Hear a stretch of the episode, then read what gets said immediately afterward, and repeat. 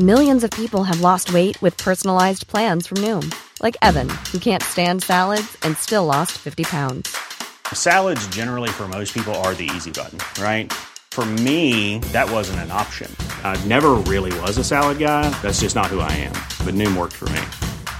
Get your personalized plan today at Noom.com. Real Noom user compensated to provide their story. In four weeks, the typical Noom user can expect to lose one to two pounds per week. Individual results may vary.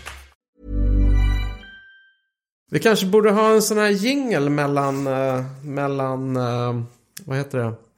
Mellan, eh, i såna här övergångar. Mm. Indiepodden. Får sampla det där. Du kanske kan, du kanske kan ta den. Indiepodden.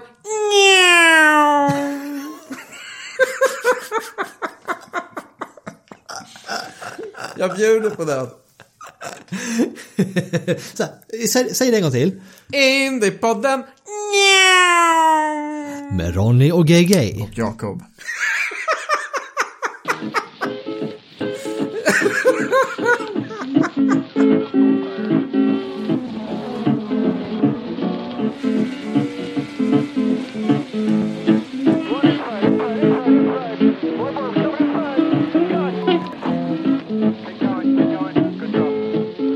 I know where my easy rider gone.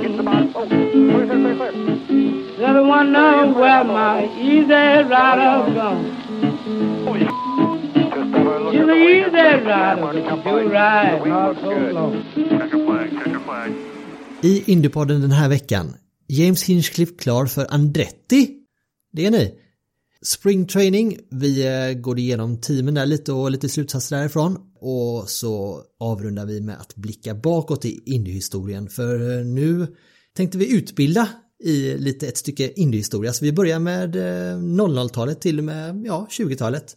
Så eh, välkomna. Nu kör vi. Yes, kul att vara igång.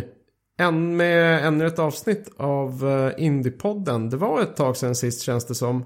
Men det är för att vi har haft alla de här roliga intervjuerna som vi har rullat ut inför säsongen. Hur står det till, Jakob och Ronny? Står till bra här. Tack, Eh, bra. Man börjar tagga till inför våren och allt det innebär. Eh, Nu blir det spring training, snarare winter training. Eh, Vi kommer till det, men eh, det börjar ju närma sig. Det är jättekul. Jag är fortfarande lite jetlaggad för jag var, vi har ju i Göteborg har vi ju sportlov eh, vecka sju så jag och familjen åkte till New York faktiskt. Barnen fick uppleva sitt livs första fistfight, inte, de var inte med i det men de fick se två medelålders män stå och fightas vid ett övergångsställe. Oj, vad spännande. Ja. Men det, är ju, det är ju därför man åker till New York. För att se medelålders män fistfightas på gatan. Är det inte så? Ja, ja, när man alla försökte, försökte ta sig därifrån. Jag sa till barnen, kom här, titta, titta på dem. Titta. Var det någon som inte fick köpa soppa eller? Nej, det var en cyklist som cyklade mot eh, rött eh, och eh, visslade med en visselpipa för att han tyckte alla skulle flytta på sig. Och då var det en som sa att vad fan gör du ungefär och då blev han sur cyklisten, kom tillbaka, började mucka, slängde iväg ett, en knytnävslag, tappade sina glasögon samtidigt som han slog till där så att han som blev slagen i ansiktet började hoppa på glasögonen. Eh, och sen var det igång. Hade inte han bråttom? Ja. Snacka om road rage. Ja, lite, lite som när de gör upp i Nascar-lopp när de har liksom meningsskiljaktigheter och börjar slänga lite knytnävsslag och slå. Det, så det var ganska likt det faktiskt. Ja, jo, jo, i och för sig. Eh, Men annars är det bra. Men det har ju varit mycket, jag vet ju att GRG har ju haft fullt upp med eh, lite frilansjobb. Yes, jag har, eh, jag har haft fullt upp med Edition F1. Den här fina Formel 1 och motorsportspecialen som Automotorsport Eh, ger ut inför varje säsongstart varje år inför att Formel 1-säsongen drar igång nu i mars.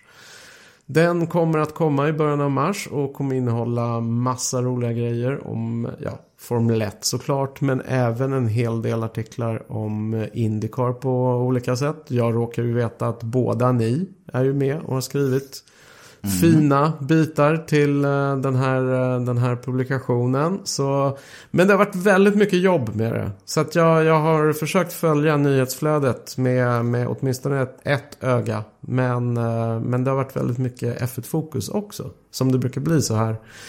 Precis när försäsongstesterna drar igång i Barcelona och sådär. Men idag är det fullt, fullt fokus Indycar. Just det.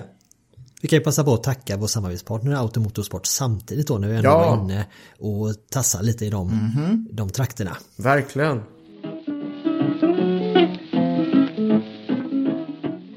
Guys, it's it's uh, it's tough to put into words what today you know means to me. This is uh, I, I've sat in this very room in you know one of the toughest days of my career back in 2018, and uh, I'm sitting here today, one of the happiest I've ever been. Um, you know, it's uh, it's not necessarily a full season. It's not what we thought 2020 was going to be six months ago, but this is definitely the start of something great. Jo, men bara för någon timme sedan innan vi satte oss ner och skulle börja spela in det här så blev vi ju varse att eh, James Hinchcliffe som har hängt lite löst, eller minst sagt, han har varit ute i leken, är klar för eh, Andretti Autosport Yes, jätteroligt. i tre race. Tre race. Eh, han kommer köra Indianapolis Grand Prix. Han kommer köra Indy 500 och sen eh, ovalloppet på Texas Motor Speedway i sommar. Vilket betyder att han är inte klar för sitt hemmarace i Toronto, men jag, det är på känn att han kommer nog fixa någonting inför Toronto också. Hinchcliffe kom lite hem på det här sättet, för att det är med Andretti Autosport som han hade sina starkaste säsonger när han körde där mellan 2012 och 2014. Han vann tre lopp för dem under de åren.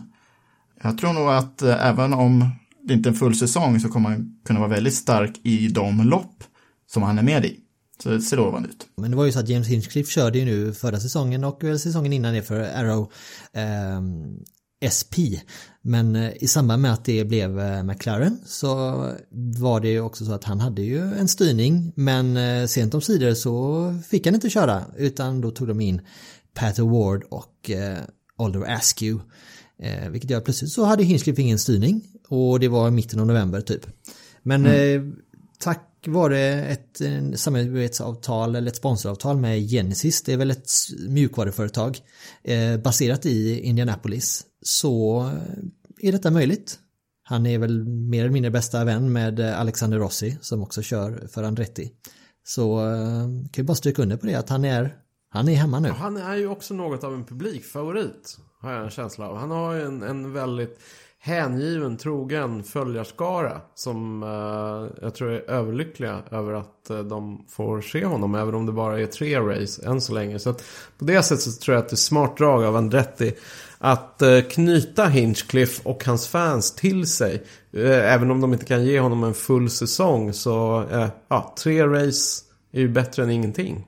För det är ju så att det, frågan är om inte den här möjligheten för Hinchcliffe i Andretti just kom till efter det att eh, Fernando Alonso som var lite på tal innan där, eh, att han fick eh, bli motad i, grind där av Honda. Jo, det tror Eh, jag. Så förmodligen är det det som har låst upp detta, den här möjligheten för James. För det har ju varit på tal om att han skulle köra för Ray Hall Letman eh, också.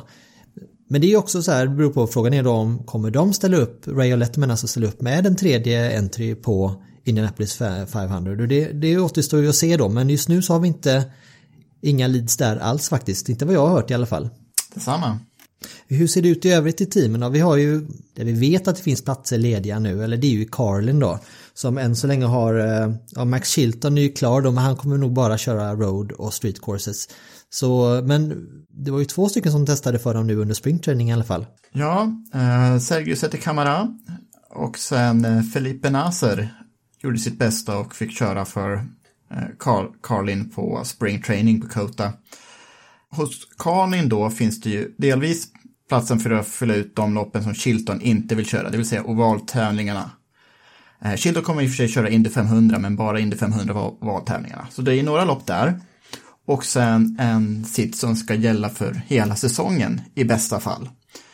Eh, så det är de två platserna som Sätter Kamara och Naser vill göra sig gällande för. De var på testet och Naser fick ju köra när det var lite fuktigt på banan men var rätt snabb då. Och sen Sette Kamara körde eftermiddagen och var 21 i listan. Så att, kanske inte supersnabbt, men det är inte det de är ute efter heller.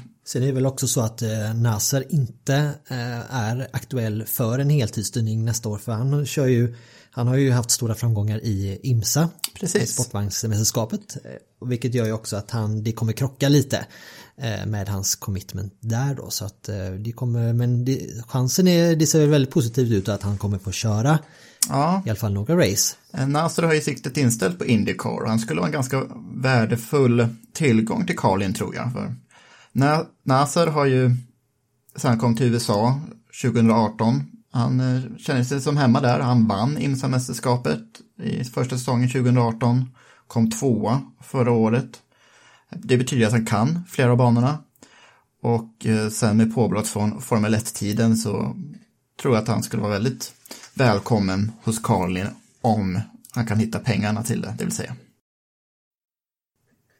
Det, det är den riktigt stora ovalerfarenheten han saknar va? Precis. Det är väl där som är frågetecknet. Så frågan är väl om Carlin vill ha fler som inte är bra slash vill köra ovaler. Precis. Ehm, så då tror jag att Nasser helst vill ha Chilton sits, ironiskt nog. Men så, ja, Carlin har ju inte testat någon annan med ovalerfarenhet. Så vi f- får se vad som händer där. Sen har vi en, en öppning där, det är ju en potentiell öppning. Det är ju att Connor Daly som är beryktat bra på valer också, som kör för Ed Carpenter nu den här säsongen, eh, inklusive på Indy 500. Men han kommer alltså köra Ed Carpenters bil i, på street och road courses så han har ju egentligen inga ovaler inplanerade förutom Indy 500 och det, förra året var han ju i, i flera team och det är frågan är att det finns en öppning där för att han ska kunna köra med Carlin. Däremot vet jag inte riktigt om det är eh, om dealen är så att det är öppet för att han har möjlighet att göra det. Ja, det är svårt att säga, men jag tror inte att eh, Ed Carpenter kommer hindra honom i de här loppen för att eh, han blir inne i effekt ändå fortfarande stallkamrat med Ryan Week i den andra Carpenter-bilen. Så det är bara det att han råkar köra för ett annat stall i det loppet, om ni förstår min logik. Eh, Så jag tror inte att Carpenter kommer hindra Daly och om Daley kan tror jag att han väldigt gärna vill köra den här ovalbilen för Carlin också för att liksom fylla ut hela säsongen och faktiskt fightas lite i mästerskapet. Och kan vi säga några ord om eh, Sergio Sette Camara? Vad, vad, är, vad är dealen med honom egentligen? Är det, är det, har har liksom poletten trillat ner hos honom att det inte blir någon, något kliv upp till Formel 1? Är han eh, som klar med Formel 2-satsningen och ska helt omorientera till USA? Eller finns det fortfarande någon chans att ta, ta sig tillbaka och ta sig någonstans i Europa? Jag tror att han eh, är trött på Formel 2, det är ungefär som du säger. Ja, han har ju hållit på där. Jag, jag tror jag har tappat räkningen, men det, det måste väl vara fyra, fem säsonger åtminstone. Tre år och sen innan dess tre år i Formel 3 också och på den här tiden har han vunnit två lopp. Ja, så att då, är- då är det dags att tänka ut någonting annat. Så det är inte helt tokigt att orientera sig mot, mot det amerikanska hållet. Men jag tänker från Carlins perspektiv, alltså varför, varför är han intressant? Förutom, eh, förutom om han har en stor budget med sig. Är det så att inte både Nasser och Sette Kamara har en historik i Carlin? Jag kollar på hans Wikipedia nu bara. Han körde 2018 för Carlin Formel 2 och sen eh, Macaos Grand Prix 2016. Jag tänker lite från Carlins perspektiv. Att eh, jag, jag, är, jag är rätt förtjust i, i Carlin. De har varit superduktiga i nästan allting de har kört. Men i uh, Indycar så känns det som att de inte riktigt sådär, tar nästa steg. Utan harvar i den sådär, nedre tredjedelen av fältet. Och då känns det som både Nasser och uh, Sette Camara. Alltså förare som, som är så grundmurat eur, europeiska i sina karriärer. Även om Nasser nu har tagit klivet över till, till USA och sportvagnscenen där. Eh, så saknar de ju det här som är så otroligt viktigt, nämligen ovalerfarenheten. Så att Ja från Carlins perspektiv så skulle jag ha mycket större för, förståelse för om de är, de är ute efter någon som har gått hela Road to Indy-spåret och, och dessutom har pengar i ryggen, alltså en, en amerikansk förmåga. Så jag tycker det är lite konstigt att där Carlin befinner sig ändå orienterar sig mot den här typen av förare som jag upplever Nasser och eh, Sette Camara är. Och det, jag vill verkligen inte underskatta dem. Nasser är ju en kvalitetsförare, det vet vi sedan tidigare. Sette Camara är ju kanske inte riktigt riktigt den liksom yppersta crème de la crème. Men, men jag, jag förstår inte riktigt eh, Carlins strategi här. Speciellt när de dessutom har eh, Chilton. Som, mm. som är, har det här jättehandikappet att han inte vill köra eh, ovaler. Mm. Det han, eh, det han vill göra det är att lägga ut halvnakna bilder på sin fru på Instagram. Verkar som. Följer ni hans Instagram-flöde? Nej, det gör jag inte. Nej, den är rätt rolig. Alltså, det är ungefär 60% av bilderna är så här beachbilder på, på hans fru. Det är ju, ja. Right. Det är inte racingmaterial om man säger så. Okej, okay, fattar. Jag, försöker, jag kollade igenom liksom vilka som testade på Texas Motor Speedway och Carlin var ju inte där. Du tänkte på rookie-testet? Ja, men det var väl bara rookie-test och det var ingen Carlin-förare där. Men nu när du tar upp det där med ovaltestet, det är ju alltså att alla rookies eh, måste alltså göra den här testdagen då för att bli godkända för att köra eh, på ovaler under säsongen. Det, det var ju då efter eh, springtraining sessionen där som där det var ju två dagar på Kota. Första dagen regnade bort och det var för kallt helt enkelt för att kunna köra. Men andra dagen var alla ute, alla 27 ekipage var ute och, och, för, var ute och körde. Vad har vi för highlights där tycker vi? Um, Scott McLaughlin på tredje plats för Penske, alltså Scott McLaughlin som kör för uh, kör V1 Supercars. Uh, och uh, testade för Penske nu här uh, för inte så länge sedan. Han gjorde jättebra ifrån sig och nu var han topp tre. Otroligt imponerande. Även om vi inte ska stirra oss blinda på, på placering och tider. Jag menar det här är bara ett tidigt test. Men, men sjukt imponerande av australiensaren. Nyzeeländaren. Eh, Förlåt. ja, det, Förlåt. Det, det, är bara, det, det är bara ett gytter där nere för mig. Nej, jag skojar bara. Ja, men du, du sa det bäst själv där Ronny, att det är han som är utropstecken från eh, spring training winter training eftersom det bara blev stort sett en halv dag. Eh, McLaughlin är en supertalang, han är fortfarande 20 någonting, ganska ung. Han är född 93 så han eh, är 27. Eh, han har bara kört touring cars tidigare, men det ska väl inte vara något större hinder. Eh, Dario Franchitti är en annan med eh, touring car förflutet som gjorde stordåd i Indycar. Och eh, jag tror innan den här Indy-testet som McLaughlin gjorde, den bil med mest downforce han någonsin kört var nog STCC-Volvon som han kör, körde på Skövde för några år sedan när han var fabriksförare åt Volvo. Eh, så det, det, är ett eh, intressant karriärsteg som han har, han har tagit. Eh, att han har kommit från touring cars, ganska primitiva bilar nere i Australien, stora V8, körde ett par STCC-lopp med eh, de här gamla TTA-bilarna med en massa downforce och så helt plötsligt så är han redo, står näst på tur att ta över eh, en bil hos Roger Penske i Indycar. Eh, jag, det är helt otroligt. Ja, jag hoppas verkligen att han kan ta det här sista steget. Han har ett lopp klart för sig i år på Indianapolis Grand Prix. Eh, men jag tror nog att vi inte har det sett det sista från Scott McLaughlin efter det. Men om vi dröjer oss kvar lite vid Scott McLaughlin där och eh, den lite mer oortodoxa vägen han har ju tagit till Indycar. Eh, vet jag att du har varit inne på det förut eh, Jakob, eh, att huruvida hur öppen man är för att kunna ta alternativa vägar in i Indycar, att man är lite, lite mer vidsynt där. Du kan väl ta, dra lite tankar som du har kring det? I och med att Indycar kanske inte är det högsta, högsta, högsta inom motorsporten som Formel 1 är, så kan Indycar ta emot talanger från lite avsides håll. Medan man i Formel 1 tänker mest på Formel 3, Formel 2 och sen eh, kanske Superformula i Japan. Så har man i Indycar eh, lite bredare fält man kan plocka talanger ifrån. Eh, Simon Paginol eh, till exempel körde mycket sportvagn innan han hamnade i Indycar. Eh, Ed Carpenter han körde ju amerikanska gräs, amerikansk gräsrotsracing, så sprint cars på små dirt tracks runt om i, i USA. Eh, på senare tid så har ju eh, en majoritet trots allt kommit från Road to Indy, alltså Indy Lights och Indy Pro Series och US F2000. Men eh, jag tycker ändå man ser att det är historiskt sett mycket bredare bakgrund bland Indycar-förarna och jag nämnde ju Dario Franchitti till exempel och Ben Hanley, sportvagn också. Ehm, det kanske dyker upp, kanske till och med en eh, Nascar-mästare till 2021.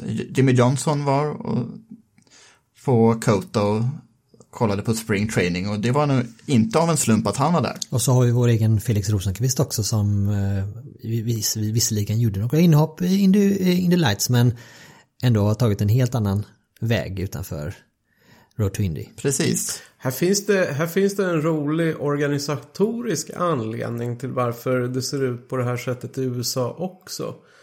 Och det är att många av de här storstallen som är och har varit dominerande i Indycar genom åren också har engagerat sig i andra serier. Alltså serier antingen lägre i hierarkin eller i helt andra typer av racing, sportvagnsracing och sådär.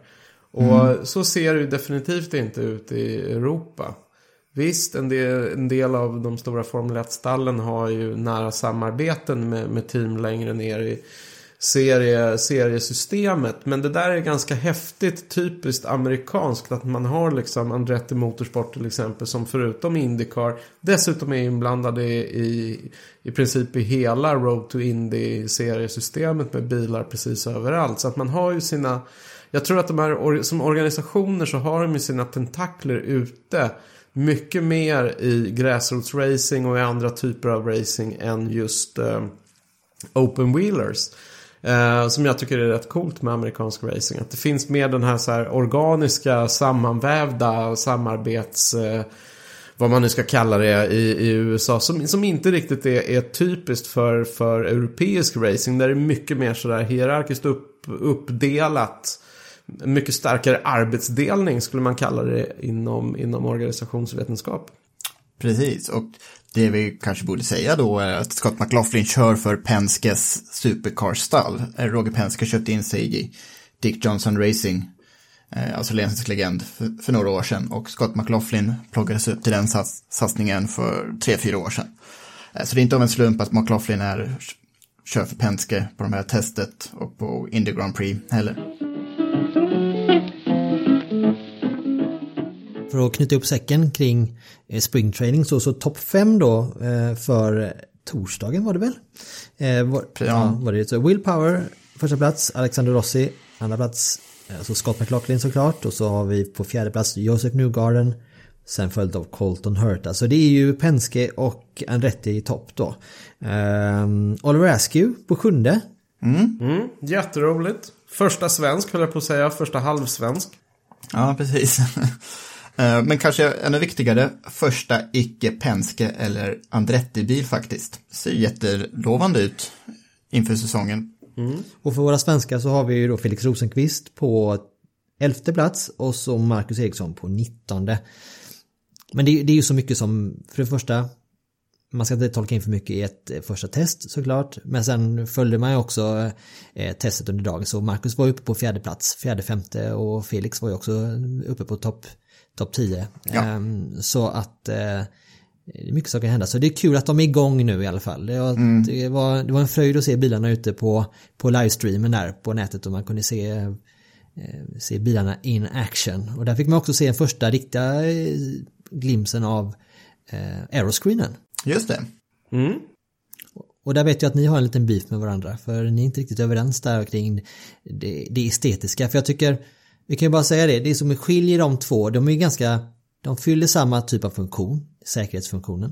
Eh, de är uppbyggda dock på ett helt annat sätt, det är alltså inte en Halo som de bara satt en, en aeroscreen på, utan hela, hela strukturen är väldigt, väldigt skilda från varandra och eh, anledningen till att det är en aeroscreen, att det inte är en öppen Halo, det är att krascherna i Indycar är i regel mycket högre hastigheter. Vi pratar ju då om ovaler till exempel. Det smäller rejält, det flyger bitar. Och hade du haft en Halo i det läget där så hade nästan den kunnat skälpa än att hjälpa. För träffa någonting undersidan på Halon där så får man, sprätter ju delar överallt och du kan alltså riktas in i kroppen på föraren helt enkelt. Ja. Eh, en Halo har en, en annan, annan funktion för i regel så händer krascher och sånt i kurvor mycket i, eh, i Formel 1 då. Eh, så då eh, har den, den funktionen. Så det är därför de skiljer sig åt så pass mycket. Eh, och dissekerar man det här så är det helt annat sätt och eh, hur de bultar fast det på chassit. Eh, och strukturen är, är liksom helt, helt annorlunda. Med det sagt, vilken är finast? Halo! Jag röstar för Aeroscreen. Jag tycker Aeroscreen är en lite mer elegant lösning om, om vi tänker rent estetiskt. Ehm, um, det ser lite futuristiskt ut och det ser... Nu är det ju på en åtta år gammal bil som de sätter den fast till, men i framtiden, då kommer ju ett nytt chassi, chassi om ett par år. Då kommer man kunna göra mycket mer elegant snarare än att det bara är någon form av skyddsattrapp som man monterar framför föraren. Eh, så jag tror det är mycket större potential att ha en elegant men också säkrare lösning. Det är större helhetstänk med en aeroscreen. Mm. Jag tycker också att den är, den är väldigt snygg från sidan. Den är lite bulkigare ut framifrån men det, det är ju, blir så naturligt. Men som du säger, i, i, med nästa generations Indycar-bilar så tror jag det kommer bli eh, top notch. Mm. Jag vill, jag vill gärna haka på det för jag håller med. Jag ser verkligen fram emot Aeroscreen 2.0 eller kanske till och med 3.0. Och jag håller med dig också Ronny. Jag tycker i profil så ser det riktigt, riktigt coolt ut. Det, det är verkligen så fighter jet-känsla. När man ser till exempel Felix Rosenqvists eh, bil i så här perfekt profil så är det ju, det ser ju väldigt, väldigt futuristiskt och kul ut. Så jag kan tänka mig att man, man, man är 4-5 bast och precis upptäcker eh, amerikansk ovalracing så, så ser de här bilarna mer futuristiska ut sådär så att de fångar fantasin hos ett, eh, hos ett eh, barn. Med det sagt, och jag tillhör ju de som tycker så här, jag, jag tycker inte folk ska dö för att de kör, kör bil fort. Eh, för att underhålla oss andra. Så jag är jätteglad för, för att både Halo och Aeroscreen är här. För eh, jag, det, det, jag menar, sparar de liv och lidande så, så skitsamma egentligen hur de rent estetiskt ser ut. Men jag, jag tillhör också de som tyckte från början att Halon var rätt ful och inte särskilt snyggt integrerad i helheten. Och eh, de första versionerna av, av Aeroscreen som vi fick se för något år sedan som testades av Red Bull i, på en Formel 1-bil tyckte jag såg väldigt mycket bättre ut än Halon. Eh, med det sagt så tycker jag nu när tiden har gått och man har vant sig vid Halon i Formel 1 och alla andra serier som har, som har integrerat Halo-lösningar så tycker jag faktiskt att jag har vant mig väldigt snabbt vid det. Och jag, nu när man ser de senaste Formel 1-bilarna som presenteras så känns det också som att teamen har blivit väldigt duktiga på att med färg och annat integrera Halon i helheten. Nu när jag tittade på bilderna och, och videosekvenserna från, från eh, Spring Training på Kota och verkligen har fått se hur Aero Screen ser ut från hundratals olika vinklar så tycker jag att det, det ser inte så så harmoniskt ut från ganska många vinklar. Framifrån tycker jag det ser ut lite som så här basketkängor från 90-talet eller något som folk man vill kliva ner i. Apropå att man brukade jämföra Halon med så här eh, flipflops. Så att jag, jag är inte lika estetiskt imponerad av eh, Aeroscreen än många andra. Jag tycker inte, jag, jag tycker faktiskt nästan att de här senaste, senaste varianten av Halon som jag har sett på, på precis de, de nyligen presenterade Formel 1-bilarna funkar bättre som, som helhet. Men samtidigt, det här är ju, det här är ju verkligen petitesser. Det, det är ju, sparar de liv och lidande så är jag helt för dem. Och jag också slänga in som en avslutning där att eh, eh apropå det sa Fighter Pilots där, eh, Connor Daly, hans huvudsponsor är ju US Air Force så att han har ju en eh, jetplansinspirerad eh, livery.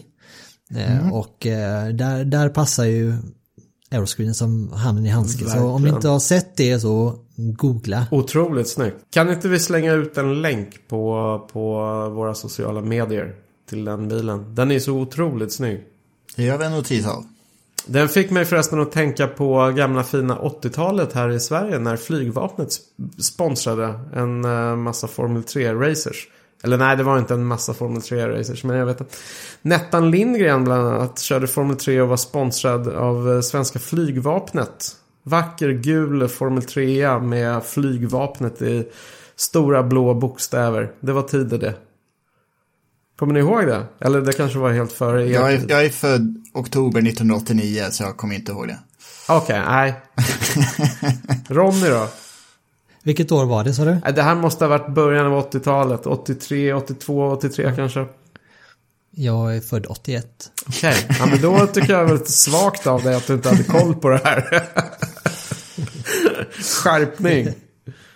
Förlåt. Men om vi ändå är inne på 80-talet och, och trampar eh, och om vi backar bandet lite till så kan vi passa på att eh, lyfta vårt nya, vår nya programpunkt som heter eh, eh, Indiehistoria.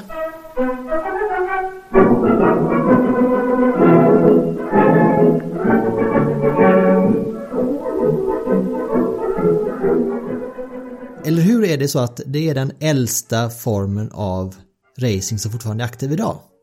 Det stämmer. Eh, Indycar har en historia som inte liknar något annat inom racingvärlden. Eh, det, det moderna Indycar har så långa rötter så att det sträcker sig hela vägen till bilismens barndom till och med. Moderna Indycar är det världens äldsta racingmästerskap, även om mästerskapet har bytt skepnad ett antal gånger.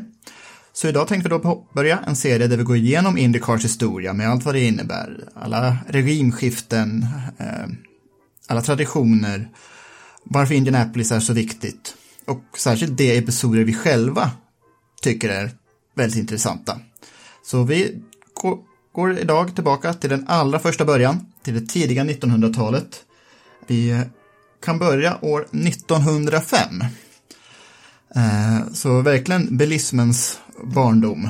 Det amerikanska bilägarförbundet, eh, AAA kan vi kalla det, American Automobile Association, de bestämmer sig att de ska utse nationens bästa bilförare och bästa biltillverkare. Så år 1905 arrangerar de en rad olika deltävlingar för att eh, bestämma detta. Eh, elva tävlingar körs på landsvägsbanor och även kortare ovaler som vi känner till idag. Barney Oldfield vinner detta mästerskap. Han, kör, han har kört en Peerless. Det skulle dock ta ett abrupt slut, det här mästerskapet som AAA arrangerat, eftersom det skedde ett antal dödsolyckor under de här tävlingarna. Det var dålig PR redan då, år 1905. Eh, så det här AAA som annars sköter bilförsäkringar, de eh, arrangerar inte något mästerskap igen år 1906. Vi går fram ett par år, eh, flyttar oss till Indianapolis i amerikanska mellanvästern. En lokal entreprenör, han har också noterat att den amerikanska bilindustrin går det väldigt bra för. Och han vill att Indianapolis ska bli bilindustrins mecka. Nu blev det ju Detroit som blev amerikanska bilindustrins eh, mecka till slut. Eh, men den här Carl Fisher engagerar lite andra affärsmän från trakten och bygger en stor test och eh, racerbana. Den här banan står klar sommaren 1909. Banan är en grusbana. Man har behandlat gruset med olja och kära. Det var inte en vidare bra lösning. I de första tävlingarna som de höll skedde det igen ett antal dödsolyckor. Eh, både med motorcyklar och med bilar. Och för att liksom säkra den här stora anläggningens framtid så belägger man banan med 3,2 miljoner tegelstenar. Det blir mycket, mycket säkrare lösning eh, än bara vanligt grus. Och så har, lyder origin storyn av Indianapolis Motor Speedway, varför det kallas The Brickyard. Och det är ju faktiskt så att en del av den här eh, tegelstens eh, historien är ju fortfarande bevarad på eh, Indianapolis Motor Speedway. Det är alltså start och mål. Eh, linjen är ju just en eh, radda med eh, tegelstenar som även fortsätter utanför banan så den kan man gå och känna på lite om man inte är där inne. Visst är det fantastiskt? Eh, Indianapolis Motor Speedway är väl idag den äldsta racerbanan som fortfarande existerar. Det ska finnas ett par kortare short tracks också i USA som slår Indianapolis Motor Speedway med, med eh, några månader. Men den här tegelstenslinjen som fortfarande existerar, det är nog världens äldsta mållinje fortfarande. Det kan vi definitivt säga. Och det var ju också så att det, det var ju i samband med detta som den, först, den första Indianapolis 500 eh, Eh, såg dagens ljus. Det var ju i eh, 1911, eller hur? Precis. Innan 1911 så arrangerade man en rad små tävlingar, men det var svårt att hålla i allmänhetens intresse när det är något nytt som händer liksom en gång i månaden eller så. Och så till 1911 bestämde man sig för att hålla en enda stor tävling om året. Det ska vara en gigantisk prispott till det här.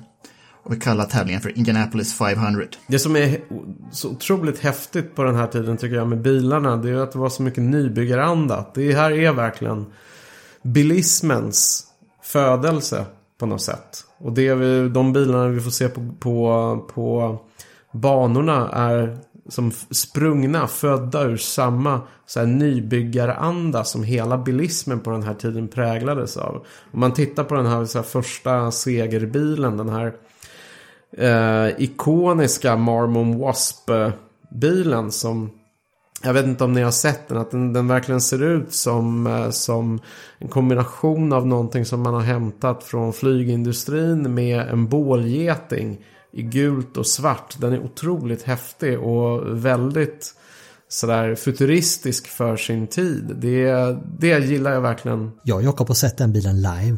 Ja, det är, ja, får jag ta på er? Ja, det kan inte göra. Jag har inte tvättat handen sen dess. Så det kan, vi, kan, eh, kan, vi kan få ta lite i den sen nästa gång vi ses. Ja. Men det är faktiskt, jag kan rekommendera det. Att när, om ni skulle, vilket jag tycker att det är en förutsättning att ni ska göra. Ni måste åka till Indy 500. Ni må, måste åka till Indianapolis Motor Speedway någon gång. Och passa då på att eh, besöka Indianapolis Motor Speedway museet som ligger inne på, på området där. Klockrent tidsdokument från, över hela liksom Indy-historien. Eh, och där du också kan liksom se de här bilarna från 1905 fram tills idag liksom på nära håll och se de här alltså, schyssta liveries, alltså den här amerikanska eh, designen, alltså även det visuella så i, i lack och det, var, det är rosa bilar det är röda bilar och det är gröna bilar och det är bruna bilar och det är bålgetingsbilar och det är som du säger, jag kan bara stryka under det där med nybyggarandan. Det är verkligen, man kan se hur utvecklingen, hur tankarna har gått genom historien där. Så att det är ett måste om ni kommer dit någon gång. Och vet ni vad som den här Marmon Wasp var först med då? Apropå nybyggaranda. Förutom att vinna Indy 500 då. Ja, det är en detalj på bilen som den var först med. Jag vet, men jag tycker du ska säga det. Ja. GG får gissa. Ja, Eh, mm, vad kan det ha varit? Nej, jag vet faktiskt inte. Vi kan säga en, en, en liten hint där kan vi säga att innan detta så var det så att förarna satt inte själva i bilen utan de hade ju en, sin spotter eller sin ingenjör i Just bilen. det, just det. Nu Ja. kom jag på vad det var. Vadå då? Backspegel va? världshistoriens första bil utrustad med backspegel. Just För då, det. då kunde Ray Haroon, som körde och vann det första Indy 500, han kunde ju själv hålla koll på vad som hände bakom honom. Han slapp ha en mekaniker som satt i passagerarsätet och säger, till, honom, nu kommer någon på utsidan, nu kommer någon på insidan. En backspegel, då kan man ju ja, fokusera rakt fram, spara vikt, spara andra distraktioner. Eh, det var ganska, det har blivit en hit, den här backspegeln som Ray Haroon installerade. Och var det inte så också Jakob eh, under den här perioden att den amerikanska och den europeiska racingen utvecklades ganska parallellt då? Ja, i, i Europa hade man också minst sagt en nybyggaranda när det gäller bilarna som togs fram. Och européerna tog sig över till Indy 500 väldigt tidigt också för att pröva lyckan där. Eh, 1913 vann fransmannen Jules Gox i en Peugeot. Och det var en likadan Peugeot som Peugeot använde i de europeiska Grand Prix-tävlingarna. Och efter det att första världskriget bröt ut eh, 1914 i Europa blev en del av de europeiska GP-bilarna kvar i USA och fortsatte vinna tävlingar. Eh, och även en bit på 20-talet fortsatte det här att GP-bilar och Indy-bilar var utbytbara med varandra. Eh, Jimmy Murphy, en berömd amerikan av de här tidiga, tidiga åren, vann Frankrikes Grand Prix 1921 med en Duesenberg och 1922 vann han Indy 500 med samma bil. Och 1922 så fanns Mercedes fabriksstall på Indianapolis för att pröva lyckan där. Men, men här Jakob, får jag fråga en sak? För här fanns det ju ändå en, en spänning mellan amerikansk det amerikanska sättet att se på racing och det europeiska sättet att se på racing. I Europa var det ju enormt populärt. Så här när man tänker tillbaka på den här tiden, den riktigt tidiga perioden i motorsportens historia. Så det man, det man oftast gjorde i Europa var ju, körde de här extremt långa, väldigt klassiska landsvägsloppen. Jag tänker på Mille Miglia, Targa Florio och även Le Mans 24 timmars som ursprungligen är ett rent landsvägslopp. Precis. Medan i USA så var man ganska tidigt på det här med att man måste ägna sig åt lite mer publikfrieri, eller hur? Man kan inte liksom skicka ut fältet i skogen och köra för då är det ingen som kommer bry sig. Utan man vill samla folk på den här typen av ovalbanor med fina läktare, och, eller hur? Precis.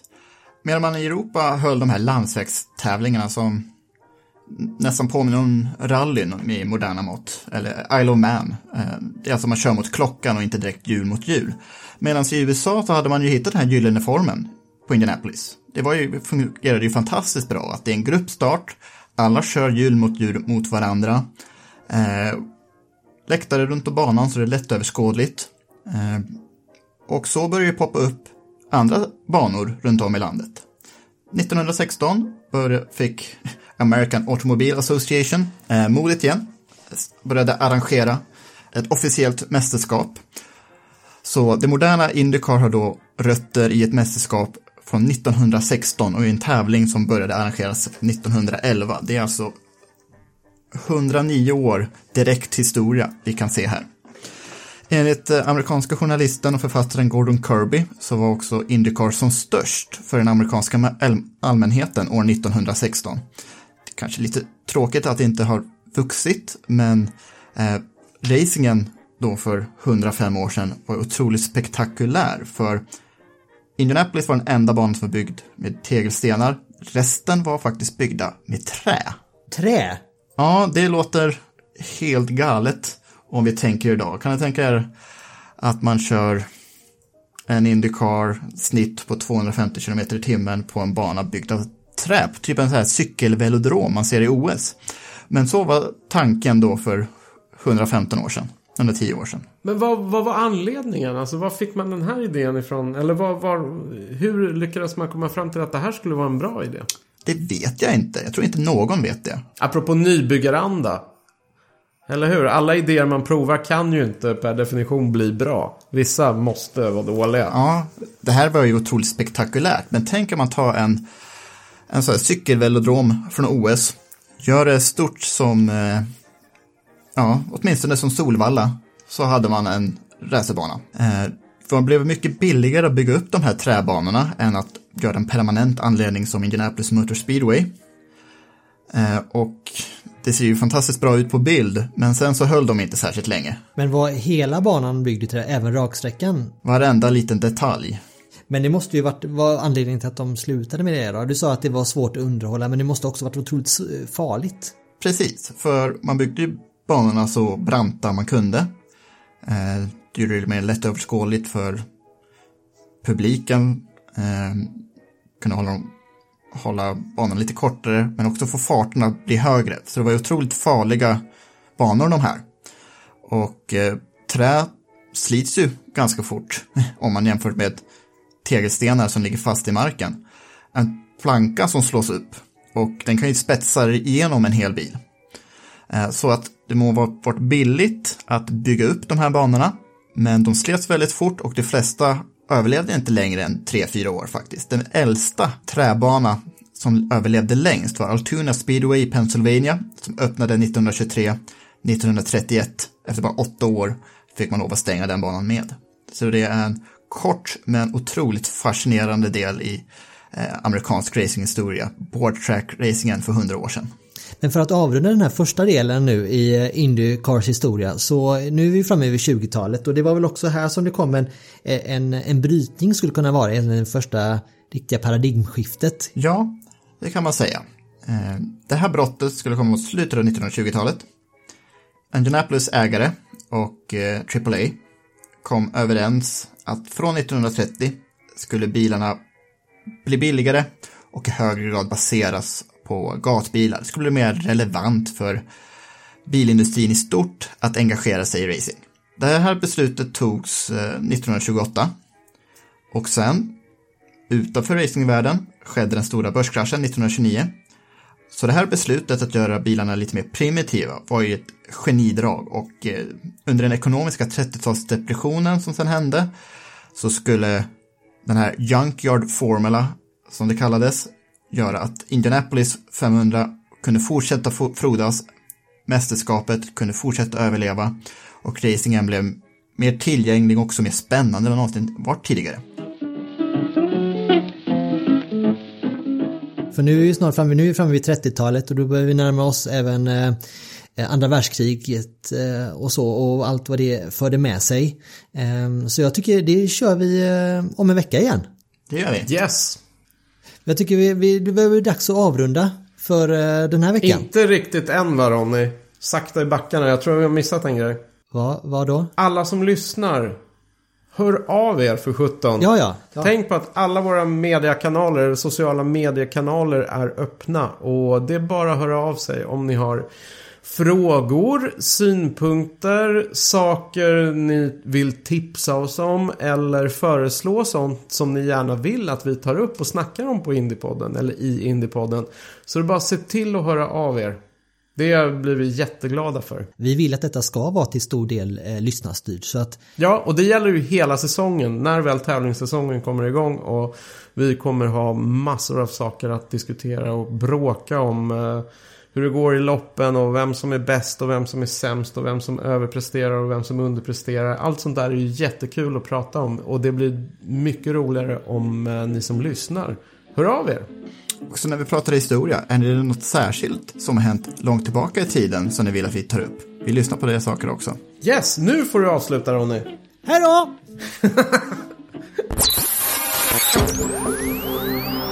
Indiepodden.